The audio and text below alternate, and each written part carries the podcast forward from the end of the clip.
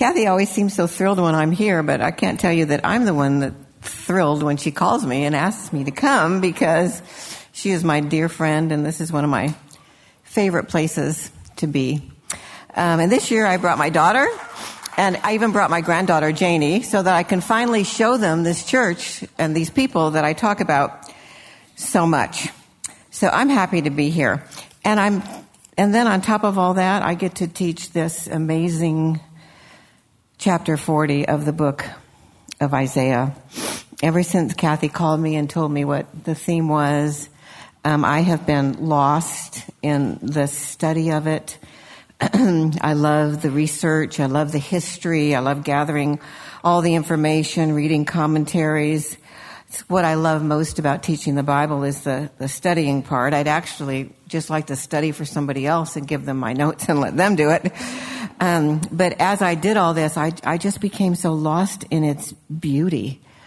Um, I was majored in English in college. My mother was an English teacher. I just have a love of words and language and even the sentence structure of this chapter and the, the cadence. I, I challenge you to go home and read it aloud and just listen to the, the beauty of it and its meaning and its message, and of course its relevance to the days we are living in now.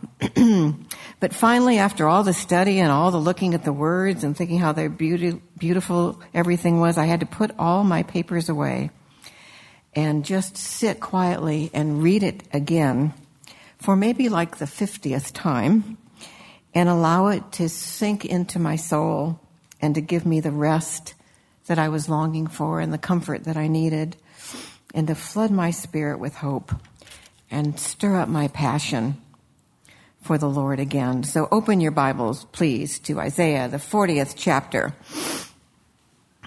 if you know me, I love to have everything start with the same letter, so um, it is about comfort. It's also about consolation.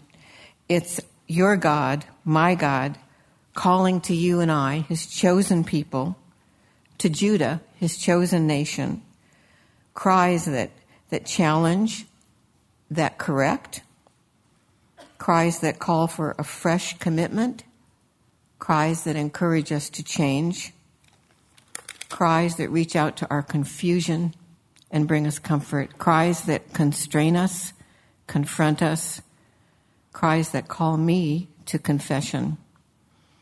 The cries of my Savior, who found me, saved me, loved me, carries me in his arms, and confounds me still 50 years later with his love. If you know your Bible, and I know that you, um, this is Joe Focht's church, so I'm pretty sure you know your Bible. Chapter 40 is a message to Israel and Judah. And prior to chapter 40, just let me be a little bit academic with you for a minute. Um, the 39 chapters of Isaiah, if you were to sit and read them, although they had some glimpses of comfort, they were mostly really just about Isaiah confronting God's people with the terrible, unbelievable sin and idolatry and debauchery they had fallen into. Even historians say sacrificing their own children to the god Molech. They had aligned themselves with foreign powers. They were worshiping the foreign powers' gods.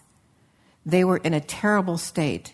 And Isaiah called, like many others, like Jeremiah, like Habakkuk, called to be a prophet to God's chosen people and to the nation. So for 39 chapters, not that he was speaking in chapters, but he's crying out to them and someone is recording and asking them, warning them, telling them to come back, to get away from their sin, to come back to the Lord and warning them that if they did not, God was going to bring a severe and unbelievable correction to this chosen nation of his, which he did warning them over and over and over again, and then sending the Chaldeans and the Babylonians and the Syrians to come in to his chosen people and to conquer their cities and to burn their, their precious, unbelievably beautiful temple, to slaughter their people, and to carry God's chosen people away to Babylon, where they were held prisoner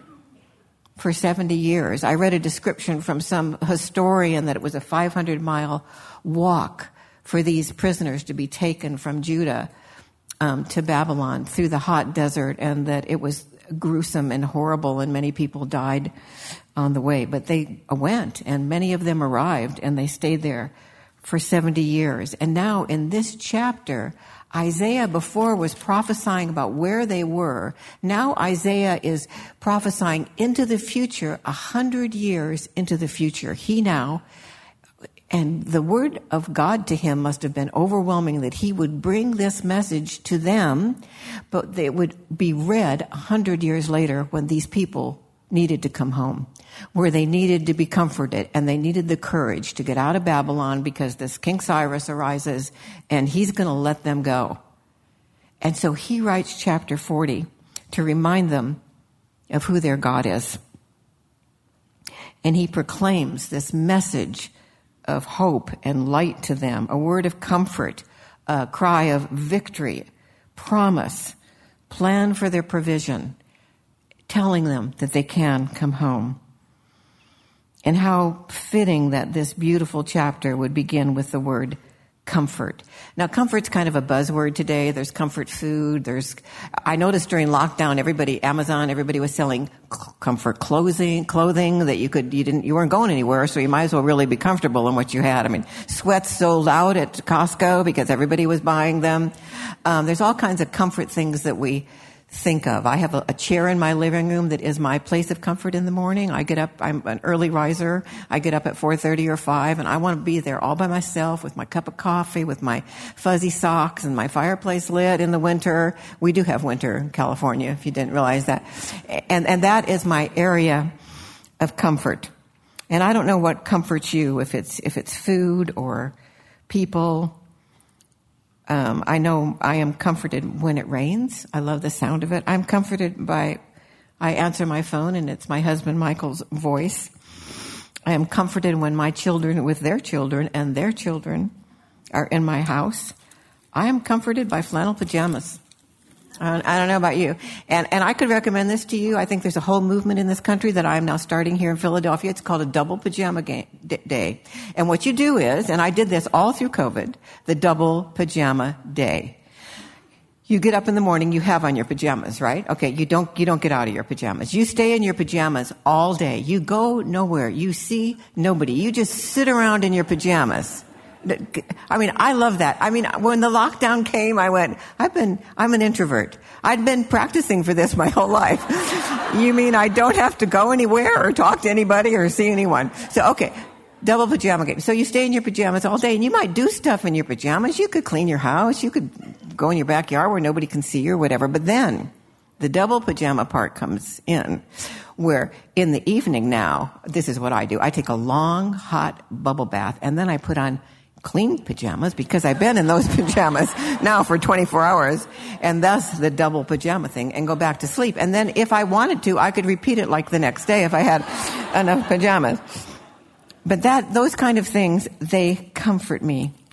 And he is calling and promising and speaking to them comfort in the midst of their discomfort.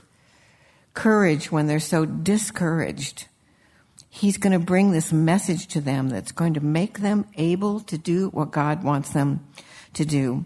And the comfort that he's talking about is not a hollow, a silver lining kind of comfort. I'm always amazed at, at Facebook and I know I'm not supposed to do Facebook anymore. I'm supposed to do what's it called? Instagram because that's what all the young people are doing. But, but anyway, I still look at Facebook and all these silly things that are on there. Have you ever noticed these things that people post? Today's going to be the best day of your life why you don't know me why you know and, but people are looking at those things that's kind of like the empty hollow comfort that's coming from the things of the world um, it's not a pull yourself up by your bootstraps and get on with it kind of thing. It's not get over it and get on with it. It's not there's a light at the end of the tunnel.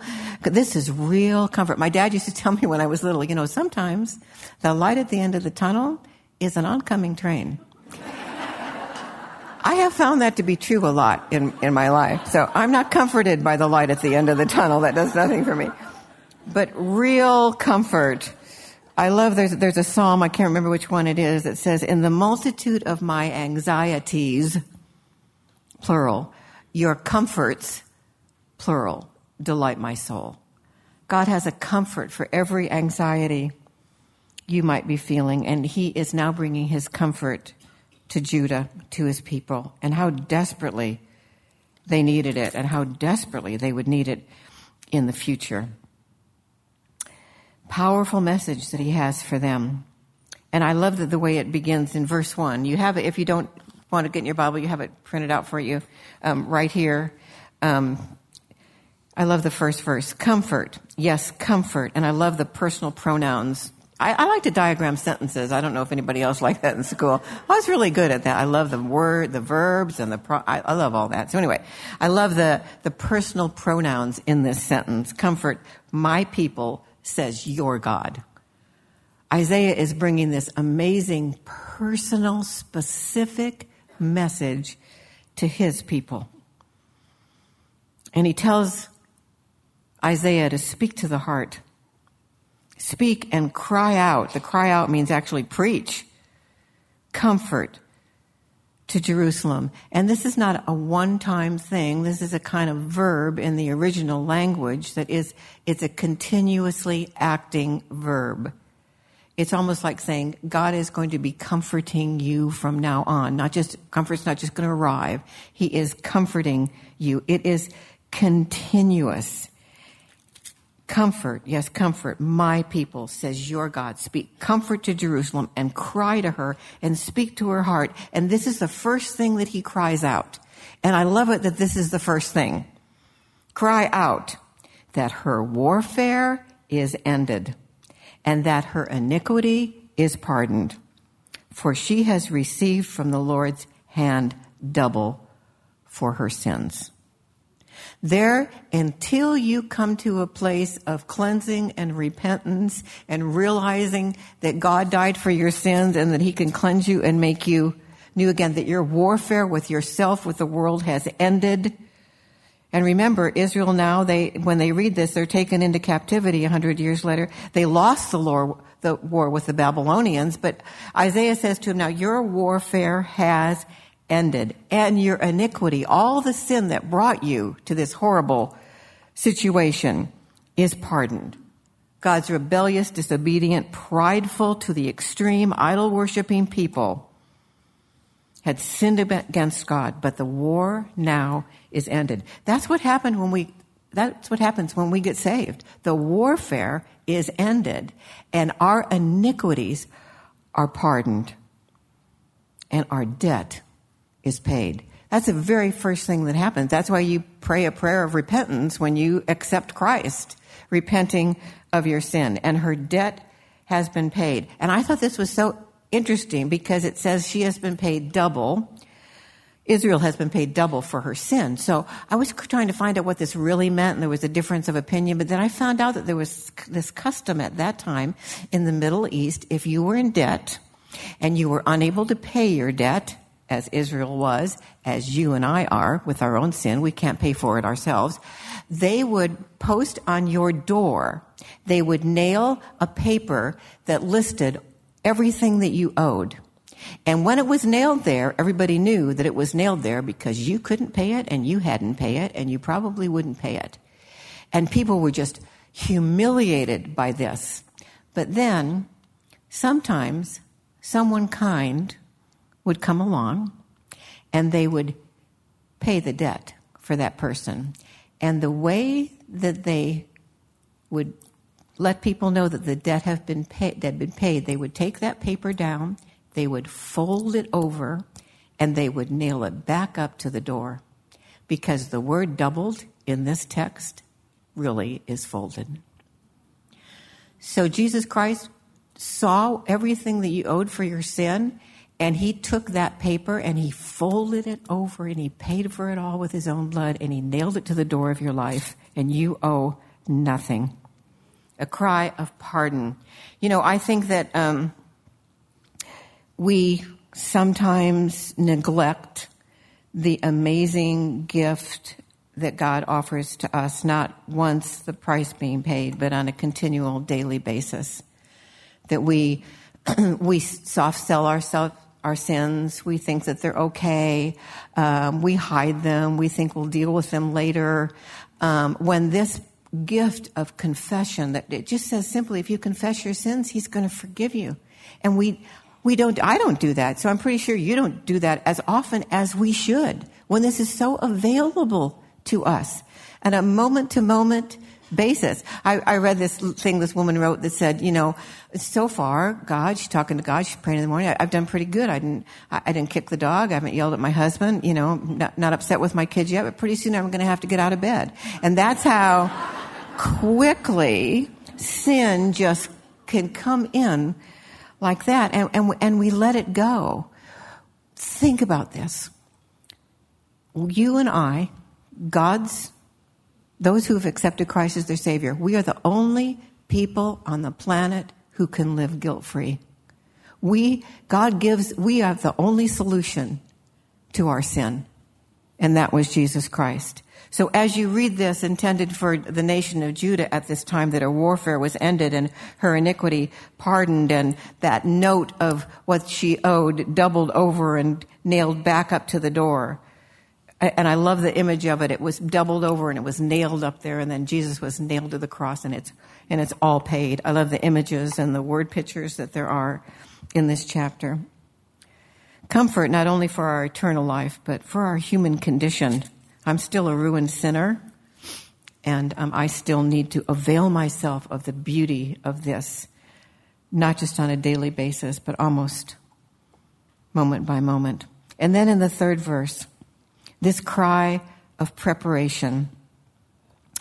The voice of one crying in the wilderness, prepare the way of the Lord and make straight in the desert a highway for our God. And this is just exactly what John the Baptist did. He came to prepare the way for Jesus Christ to be seen and to be known by the world at that time. I, Isaiah, this gift of prophecy and getting it right and nailing it every time is absolutely amazing that that happened. That has now been fulfilled. That was the first coming. And because Jesus came and because John the Baptist prepared his way, we have that comfort. Sometimes I, it's such, I just know it so well that I forget about that first coming. I, I, always think about it a lot at Christmas when the Messiah came, Emmanuel, God with us. but I think I need to think about it more than just that. And that's what Isaiah is talking about right now, this first coming of the Messiah. Um, the Jews had hoped for this, were looking for this, but we are the ones that now know that it happened 2,000 years ago. And, and, I love, I've been thinking about it a lot lately, and I was thinking about it like this, that the, what was it like in heaven on that day? On that day in heaven when Jesus, Jesus stood up. He stood up from his throne, his throne. He divested himself of all his robes of righteousness. He laid down his crown of a king he left the beauty of heaven and the presence of his Father and the praises of the angels, and he came here and he took on human flesh. And he stood before John the Baptist and was baptized. And he stood before the multitudes for that three years of his ministry and taught and healed and saved. And then he stood quietly in the garden as he gave his will in submission to God's will. And he stood quietly as they came and arrested him. Then he stood before Pilate as he was tried and accused and sentenced to death. He stood for the beatings, for the scourgings. And then he stood on the cross and suffered and died and was buried in a tomb. But here's the best part. But on the third day, he stood up and he walked out and solidified your salvation and mine. This God who came, Emmanuel, God with us. And now he stands before his Father making intercession right at this moment for you and I. And he stands waiting right now from a word from the Father that will say, Today's the day. Go get your church. Do you know that Jesus doesn't even know when he's coming? He's waiting to hear it from God the Father who holds the time in his hands.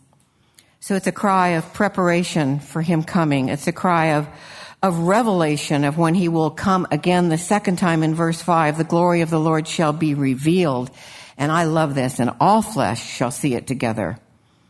The mouth of the Lord has spoken this. And then in, in the midst of all this cry of, of preparation and cry of your warfare is ended and all the things that Isaiah is speaking now to them, there's this, there's this cry kind of of reality as Isaiah speaks of the, the, the great contrast that there is between the, the, the eternal and the temporal. And the voice said, cry out and it says, what shall I cry? And this is what he cries. All flesh is like grass and all the loveliness of life is like the flower. And grass withers and the flower fades when the breath of the Lord blows upon it. And we, the people, are like this grass. We're temporal. We're fragile. Now contrast with what he says next. He, here's the cry of the temporal, but here's the cry of the etern, of eternity. But the word of the Lord is eternal. God's word is eternal. God's gospel cannot be contained. It cannot be uh, uh, shut up. It, it, has power. God's word is eternal. It is released. Now there's another cry. And I love this in verse 9. This is a cry for you and I to make because now Isaiah tells them that this is what they should do. Get up to the high mountain, O Zion, God's people Lift up your voice with strength, O Jerusalem. Lift it up. Do not fear. Say to the cities of Judah, here is your God. Behold your God.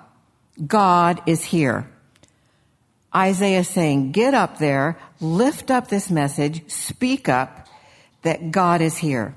Cry it out without fear, cry it with strength. And that is what we are to do. We are the criers now of this message. And the world right now, more than ever have I ever seen it, has incredible hungry, hunger.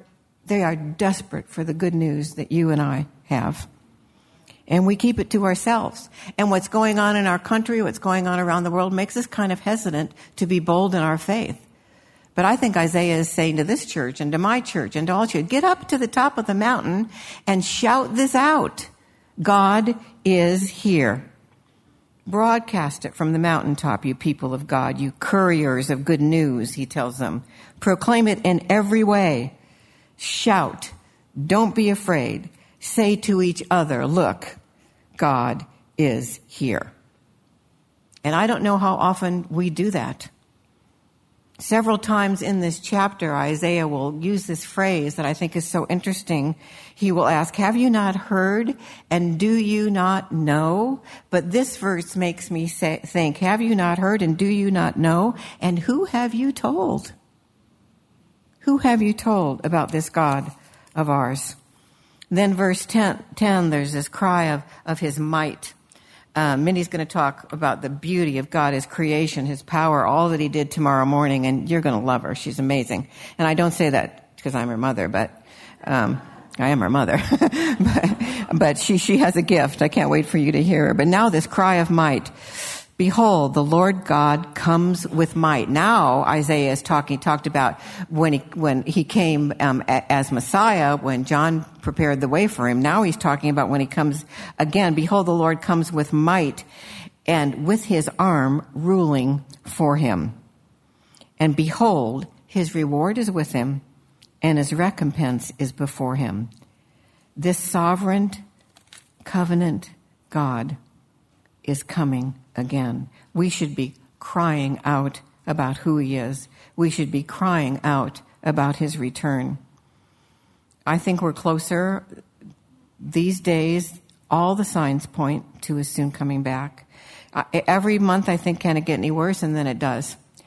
Um, but but this is not ca- this should not be cause for you and I to be fearful, or cause for you and I to be ashamed, or cause for you and I to doubt.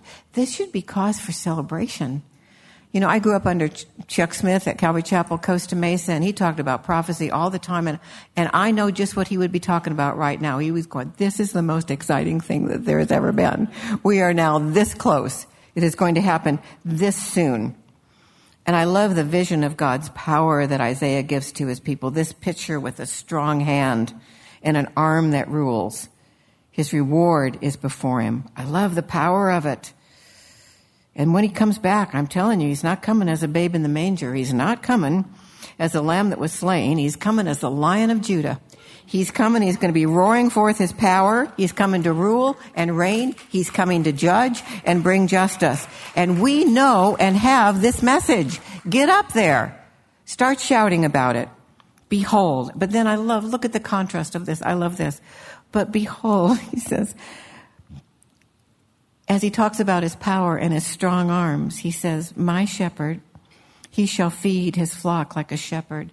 He shall gather the lambs with his arm. This same arm, that's the arm of power that he talked about in the verse before. Now this arm is the arm of a shepherd who is going to gather, reach down and gather us into himself and hold us close to his chest and lead us before him this cry of gentleness following the cry of power, this cry of a loving arm that ruled and declared God's might in verse 10 now reaches down into our lives and gathers us up, draws us close to himself. Of all the portraits of Jesus, Jesus as the shepherd is my favorite. I love the image of it.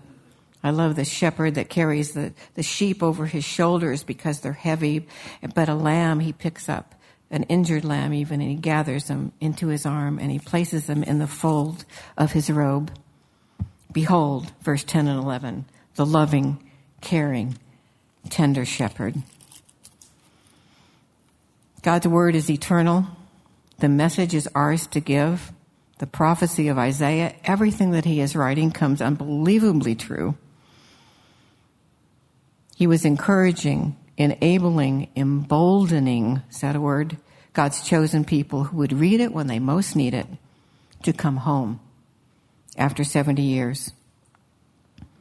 Now they're free to come home, to rebuild the comfort of forgiveness, the pardon, the hope of the Messiah, the message proclaim for you and I, this sure and eternal God's word with the message that he brings to you and I. The message of strength, the message of his return, the message of his might, but the message of this tender shepherd, this tender shepherd who gathers his sheep. Just the word pictures from chapter 40, I think are so amazing. But I also want to close tonight and share with you just a brief little personal story about these verses and what they have meant to me in the last months. And, and really, I, I don't want to make this about me. Um, but I want to use a story about me and our family to show you the beauty of God's Word, that it's alive, that it's sure, that it's real, that it's supernatural, that it's life-giving, that it's full of comfort, the way it can reach across the centuries. I mean, it reached from Isaiah's time a hundred years to the captives and brought them home. It reached across the centuries for John the Baptist to proclaim the arrival of the Messiah. But now this verse, these chapter, this chapter, these verses have reached across more than 2,000 years into my heart and took care of my hurts and my tragedy, brought me the help and the healing and the comfort that I needed because he brings light to our darkness and hope to our despair.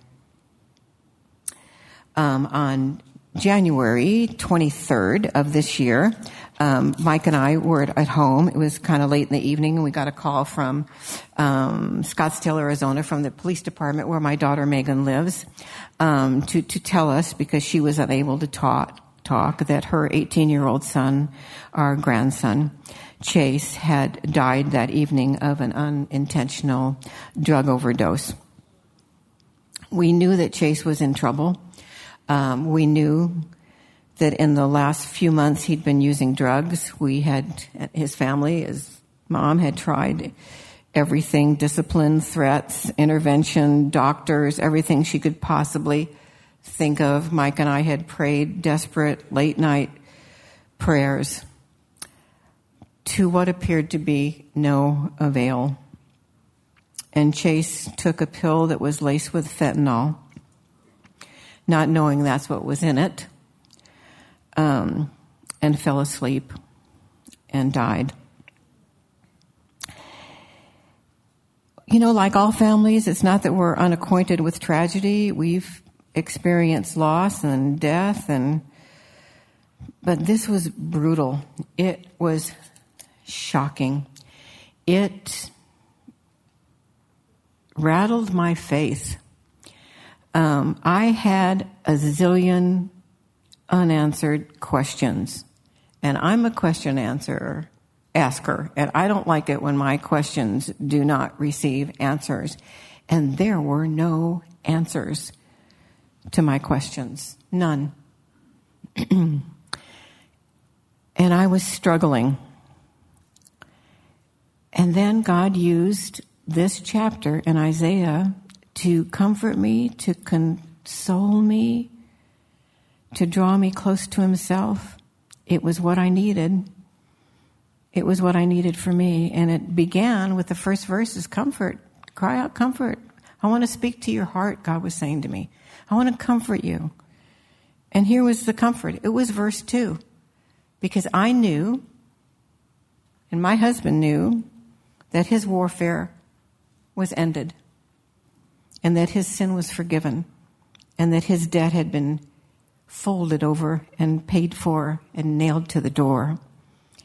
Because Chase had called Mike a couple years earlier and asked him to come out to Arizona, and he said he calls him Bop. He said, Bop, I just need you to come because I need to get saved and I need to be baptized. Now he was a long way from that when he took that drug that killed him. But I place my hope and my faith in this verse. His warfare was ended and his sin was forgiven and his debt was paid double and folded over the comfort of a Savior who remains faithful even when we are not. And even John 3:16 I read I said over and over to myself for God so loved Chase. He loved Chase. He loved Chase that he gave his only begotten son that so Chase would never die but would live forever. The promise of eternity the comfort of a savior the comfort of my shepherd, who, as the Bible promises, left the 99 and went looking for my grandson, who was lost.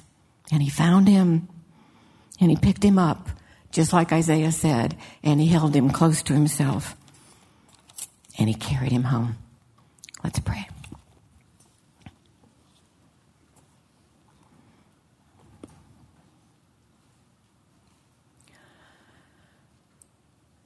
Oh, Father, sweet, sweet comfort is ours from your word to our souls, to our hearts, to our minds, all of it, Lord, available, available to us. You are the God of all comfort. There is none that is left out. You have comfort for each one of my anxieties. You have a comfort to go with it. You have a comfort in loss. You have a comfort in death. You have a comfort in tragedy. You have a comfort in doubt. You have a comfort when we sin because you forgive us, Lord. Knowing you, trusting you, seeing you as I do, I want to be one that'll go to the rooftops, to the mountaintops, and shout out who you are and what you have done, Lord. You are beyond compare. You're almost beyond comprehension, and yet you reveal yourself to us with such beauty, so specifically, so tenderly. Father, I know that in a group of this size, there are women who are, who are hurting, who came here thinking how desperately they needed a touch and a word from you. Oh, please, let it be something that is said here tonight. Let it be something that is read in these verses. Let it be something that is said tomorrow, Lord. Would you reach out to your people, to these women. Would you, like that shepherd, draw them close to you? Pull them into your chest. Bring to them what they need the beauty of salvation, the beauty of a God who's powerful with a strong arm, but uses that same arm to reach down and gather up baby lambs. That God. That's the God. And if you're here tonight and um, you're hurting, well, I wasn't going to do this, but I am. If you're hurting, would you just stand up wherever you are right now? Don't be afraid. Stand up.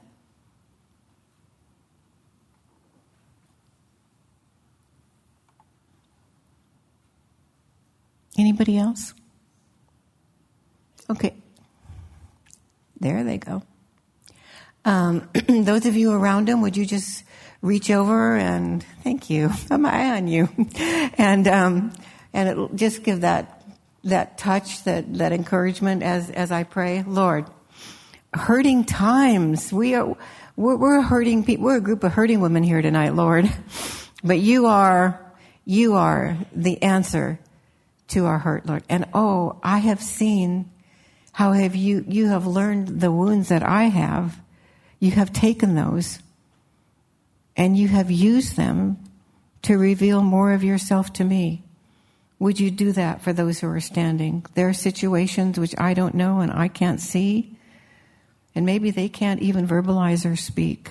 Would you, right now, as they're standing there, in this room that's just full of love and comfort from these other women, would you touch them and encourage them and draw them close to you and reach down and pull them in, Lord?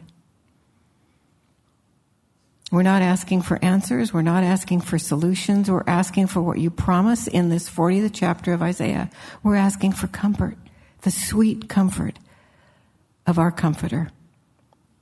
Would you do that?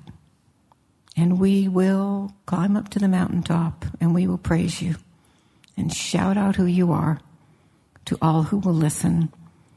And I ask that in Jesus' name. Amen. Um, Kathy also asked me if I would give an invitation for anybody who wanted to receive Christ, and I told Kathy, "I'm terrible at that. You don't want me to do that. Um, I'm not. I'm not good at that. You know, my husband's an evangelist. I'm just a Bible teacher, but she has not left me off the hook all day long. And then I tried to get Kristen to do it, and she said, "No, I'm not going to do it." Where's that? Um, so th- this is my this is the most uncomfortable I ever am because I've just not. But I, I love Kathy, and I've always told her I'll do anything you say. And then when she asked me to do that, I said no. So I'm I'm sorry. So now I'm gonna I'm gonna change all that. If you have never accepted Christ, and I hope I have had something said something tonight that would make you know how much He loves you and how much He wants you and what He has for you. If you would like that, would you please stand right now where you are? And I know that there are girls here who don't know the Lord, so there's got to be somebody up there. Come on, this is my most agonizing moment. Come on.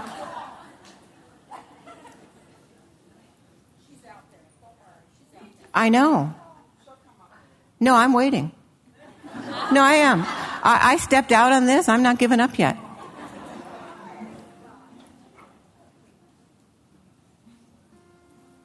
Anybody? Everybody? Okay, I told you, Kathy. Okay, I'm going to pray for you one more time. Lord, I pray for these girls, some who were just didn't want to stand up. I know that there's one here. I know that there's one here, but I don't know who she is, but I know that there's one. But um, don't let her go. Send somebody to talk to her, some somebody to bring her. Take away all her fear, all her embarrassment, and bring her unto yourself. We're shouting it from the mountaintop to this one girl. This God of ours is amazing. Don't miss him. Amen.